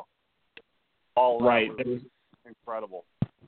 Right, a lot of callbacks to previous matches uh, the the previous three matches that these guys had, and you can see they they you know were, were more scouted this time because they had three uh, three different matches uh, previously. But this this was just incredible. It was great, great storytelling, a lot of great in ring action, um, and you know well well deserved for Kenny Omega to win that IWGP Heavyweight Championship.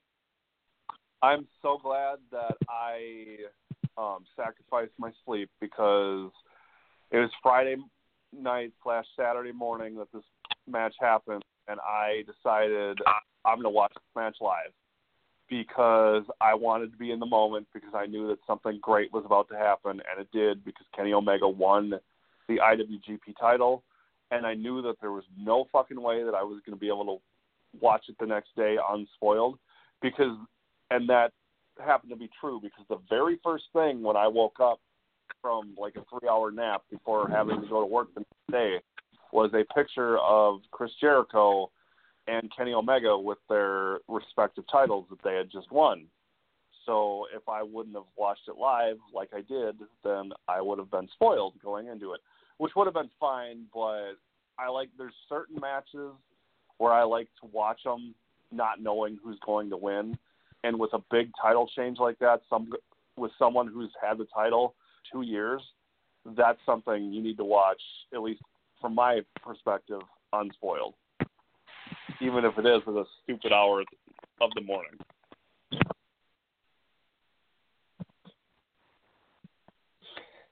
Yeah, definitely. Like I said, definitely. Uh, I, I mean, like I said, it's gonna it's gonna be tough to top this as match of the year. Uh, you know, these two guys, the two best wrestlers probably on planet Earth. Um, you know, it's just it's just incredible to see. Uh, G1's going to be fun. Um, Real quick, and you know, a, a lot of a lot of great wrestling coming up. So that's all I can say.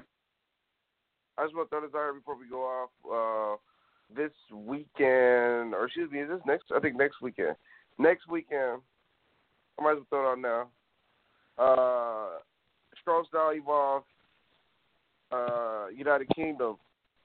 Uh, you know, we'll just talk about next week, but we got some fire ass matches coming. Also, um, this weekend, but we're talking about Evolve. There's two shows this weekend uh, which I will be watching both of them live because I don't work this Saturday night, which is a rarity, but I will be around and I will be watching. Evolve 107 and I believe 108, or no, it's 106 and 107. But I'll probably be watching and live tweeting. You said you're, you're watching what? Yeah, No, that I think it's weekend after. Evolve and Beyond. Evolve and Beyond 106 on Saturday doing some and shows. 107 on Sunday. Okay. I I got somewhere else next weekend, but whatever for sure. Uh, Matt Riddle and fucking and um, what's the name? My boy uh, Shane Strickland. Definitely will be killing it. Also, uh, PWG is something we need to talk about for me in the show. Battle of Los Angeles. Some of the entries.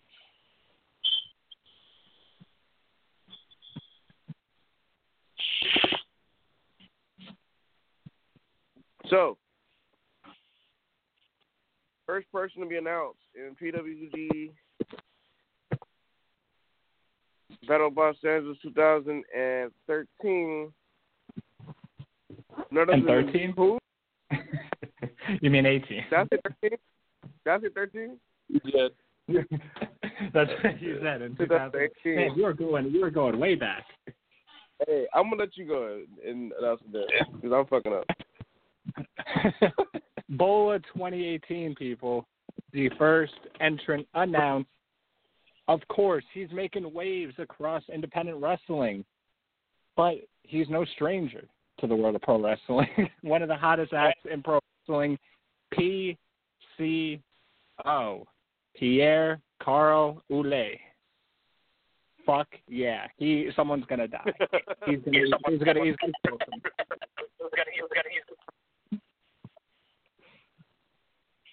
um, it's uh, that, that's it's absolutely insane. You know, PCO, you know, coming back for Joey Janela spring break, and ever since then he's been getting bookings like crazy. He's going to be on Joey Janela's next show. Um, like it, this just goes to show you, no matter how old you are, you can always make a comeback. You can always come back and do great stuff. And PCO is is doing some great stuff. His promos are absolutely insane. Like th- th- this guy is probably legitimately crazy. Um, but well, he doesn't have a heart because Walter like or made it explode WrestleMania weekend. So yeah, he might be. So PCO, your first entrant in 2018, Bola. The second entrant into Bola, we know this man very well. Former guest here on the WH Radio. Skits knows this, this man very well. Lyle knows this man Yeah. very well. Brody King. Brody fucking King, man. This is the first guy in, coming out of Southern California to be on Bola in a very long fucking time, and I really hope we get him on the show very like soon. I'm gonna try to reach out to him. Real, that's my boy. So also, while we on Brody King's subject, my boy's working with Matt Riddle at PCW uh, in July. So my boy's making waves out here. Uh, he recently worked AAW. Uh, he's working everywhere. Uh, I see you out here, Brody. We see you, bro. We proud of you. Very proud, very proud. Uh, we got to get him back on the show soon. Got to get him back. But the third entrant into Bola this year, another veteran in the business. Um, a lot of people may not be very familiar with this guy. Uh, did a lot of work in the UK. Uh, Jody uh, Jody Fleisch. I think that's how you say his name. Oh, Fleisch. Fleisch, something, Yeah. something along those lines. If I say it wrong, Jody please Fleisch, forgive me. Yeah, he was in early Ring of Honor. He did Yeah. a um it didn't look very good, but I don't know if anybody's heard of it or saw a video of it, but he is famous for uh flipping off of a cage, the top of a cage and doing what they they called a shooting star pile driver because he did a flip, landed on a guy and then gave him a pile driver, which is the most ridiculous thing you'll ever see. Um but yeah, it's that's crazy that I haven't heard his name in years. Yep, so he is the third entrant into Bola this year. Making his PWG debut, another man making his PWG debut. Coming over from WXW, one of uh, his notable promotions over there. Ilja Dragunov is the fourth entrant He's a into fuck-. I He's a champ over there, I believe. yeah. Um, if you guys have not seen Ilja Dragunov, go ahead check out some w, uh, his WXW work against Walter, uh, his comeback that he made. Um, super fucking happy for Ilja. Like he, like this guy is so fucking talented, and I'm just getting like introduced to him really a lot, and so I still have a lot of work to do. But th- this guy's fucking so talented, like, and so happy that he's going to be working in the states. The fifth entrant into Bola this year, Robbie Eagles. Robbie Eagles is that fucking guy coming out of Australia. What a fucking uh guy. Like this guy's great. Uh if you haven't seen this guy, that's somebody you might want to go look out for coming out of the Australia area. Uh definitely excited for him. Him he's been killing it. Uh he's had a killer match with Bandito, the last PWG show. Um he also killed it with Joey Janela. Uh this man's uh definitely uh one of my favorites for sure. Yeah, definitely eager to see Robbie Eagles how he does in Bola this year. This man's no stranger to PWG. He's going to be in his second Bola. The bad boy, Joey Janela, is the sixth entrant into the 2018 Battle of Los Angeles. Can't have Bola without the bad boy. You can't have anything with without him these days. Dude's all over the place. Of course, you know Joey Janela. What what can you say about him that we haven't been saying for months and years? You know, one of the most creative guys on the independent scene. Uh, having another show, uh, Joey Janela, Lost in New York in August, um, and No. a match was announced for that, which is PCO versus Matt Riddle. So Tom, do you know if that like have they announced anything about if that show is streaming anywhere? Like if it's going to be Yeah, on the pretty, Fight I'm app? I'm pretty sure it is. I imagine Maybe it, the That wrestling? is so. That is a show that I have to see. I'm pretty it's sure probably, it'll be on uh, um, Fight Night. Yeah, it could be um on the on the I think it might be on the FITE app. It's it's GCW. So it's it's once again it's the same it's basically going to be the same streaming that they did for Joey Janela's Spring Break. Okay, cool. I, I, Because I got that on the FITE app, so I'll probably get that then in August. Because I like I heard about that show and I really want to see it. yeah, it's going to be crazy. And so far, the seventh entrant into the 2018 Bola is Puma King, coming up from Mexico. Very interesting. Very interesting. Never heard of him. He's at You've never heard CMLL. Wait, who is it? Puma King. Puma- Uh, no, I don't think I've ever heard of him. Should be interesting then. I really haven't heard of Puma King either, so I'm I'm interested to see what he can do. I watched some of his highlights. to get the, guy's nice. So uh, that's so far what Bola. They've been announced at least three or four guys a day. So keep continuing to follow official PWG. So that's the show, folks. That's about it. I got to study a little something for work, but real quick before I go off air, I want like I've told you guys I've been uh, doing fantasy. uh I'm in this fantasy league where you know we draft wrestlers whatever, and we get points off uh, their matches whatever, so, or we minus matches and off their losses. My team right now is six. Your boy got Travis Banks, Zack Sabre Jr. I will uh, somehow I got him in a trade. Uh, I think I traded Drew Galloway or somebody Sabre Jr. No, I traded. I had traded Toni Storm and Drew Galloway. Um, over uh, to this guy. He gave me Zack Sabre Jr. and Jenna, who's the uh, uh, is it Gina or is it Jenna?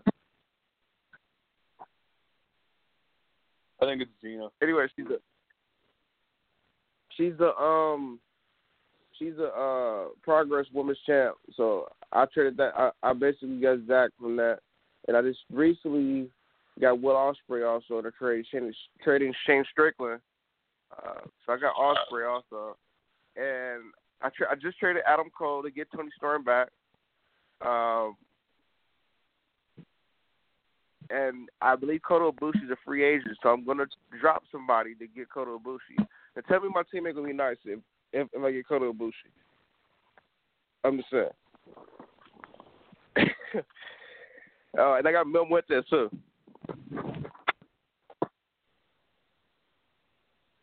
Uh, something very fun. If anybody's interested in playing fantasy, uh, uh, you know, wrestling league, holler at your boy. Next year we need two slots open, and I think Nate will have fun with this. To be honest with you. Send me more information.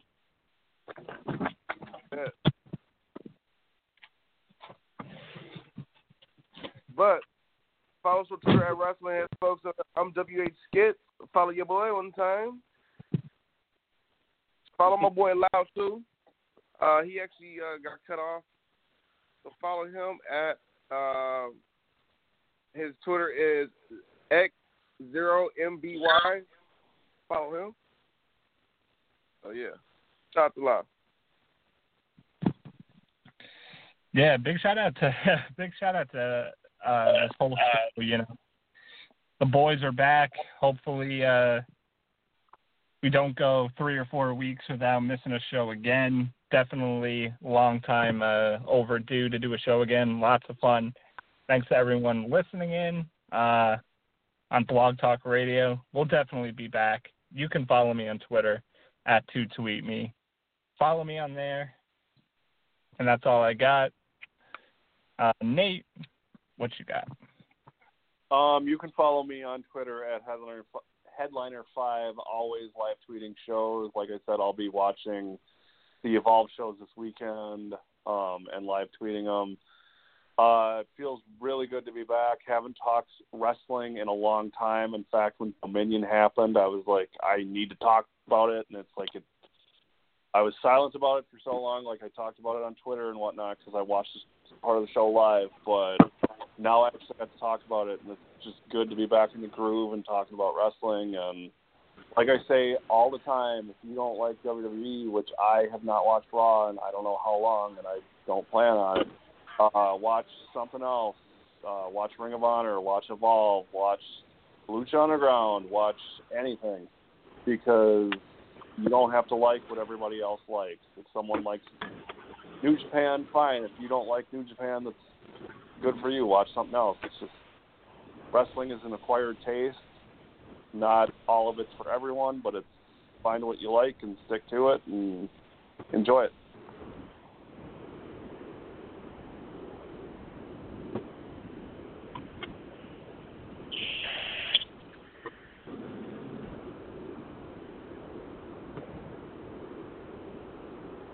So yeah, so I think that's just about it for us tonight. Once again, thanks to everyone listening. Keep in tuned on uh, the Twitter handle for uh, more shows coming up uh, next week. So stay tuned to all of our Twitters on what's going on.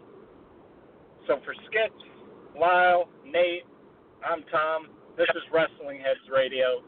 And of course, we got two words for you. Peace out.